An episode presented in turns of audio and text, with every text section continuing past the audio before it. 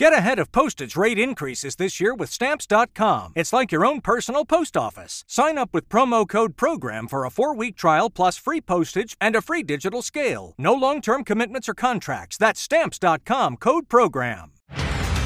Willkommen zum HNA Nachrichtenüberblick am Montag, den 5. Februar. Und das sind die heutigen Themen. Großfahndung nach Kleinkind im Kreis Hersfeld-Rotenburg. Im nordhessischen Oberellenbach ist ein Großaufgebot von Rettungsdienst und Polizei im Einsatz. Dort wird seit Sonntagnachmittag der zweijährige Georg G. vermisst. Zu den genauen Umständen des Verschwindens des Kindes gab es zunächst keine Angaben. Der kleine Georg misst knapp einen Meter, ist bekleidet mit einer Jacke in Neongelb mit blauen Streifen, einer Hose in dunkelgrün und blauen Gummistiefeln. Oberellenbach ist ein kleiner Ortsteil der osthessischen Gemeinde Aalheim mit wenigen hundert Einwohnern. 5000 Menschen demonstrieren in Kassel gegen Rechtsextremismus.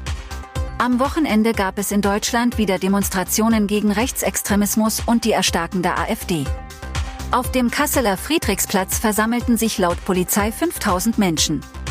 Die Veranstalter schätzten 8000, die trotz Regens gekommen waren.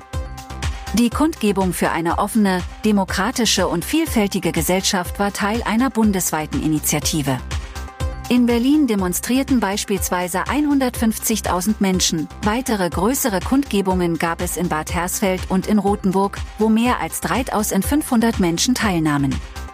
Tickets für Hessentag Fritzlar sind beliebt. Mehr als zufrieden ist die Stadt Fritzlar mit dem Vorverkauf für die Hessentagsveranstaltungen. Es läuft toll, sagt Hessentagsbeauftragter Thorsten Stahl. Selbst der Kartenanbieter Reservix sei total überrascht. In Zahlen bedeutet das, gut 25% der Tickets wurden verkauft. Beim Vorverkauf für Comedian Paul Panzer läuft es besonders gut. Da sind schon 71% der Tickets weg. Für alle nicht ausverkauften Veranstaltungen wird es zudem eine Abendkasse geben. Man stirbt bei Unfall auf der A7. Tödliche Verletzungen erlitt ein 38-Jähriger bei einem Unfall nahe Melsungen. Wie die Polizei mitteilt, war ein 26-Jähriger aus Bebra mit seinem Fahrzeug und vier Mitfahrern auf der Autobahn in Richtung Süden unterwegs. An der Anschlussstelle Melsungen wollte er die A7 verlassen, verlor jedoch aus ungeklärter Ursache die Kontrolle über sein Fahrzeug.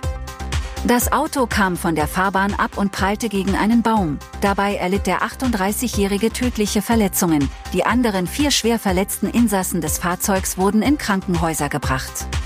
Arbeiten an der A7 noch bis Ende Februar. Die Arbeiten an der A7 zwischen Hanmünden-Lutherberg und Kassel-Nord in beide Richtungen dauern noch bis Ende Februar.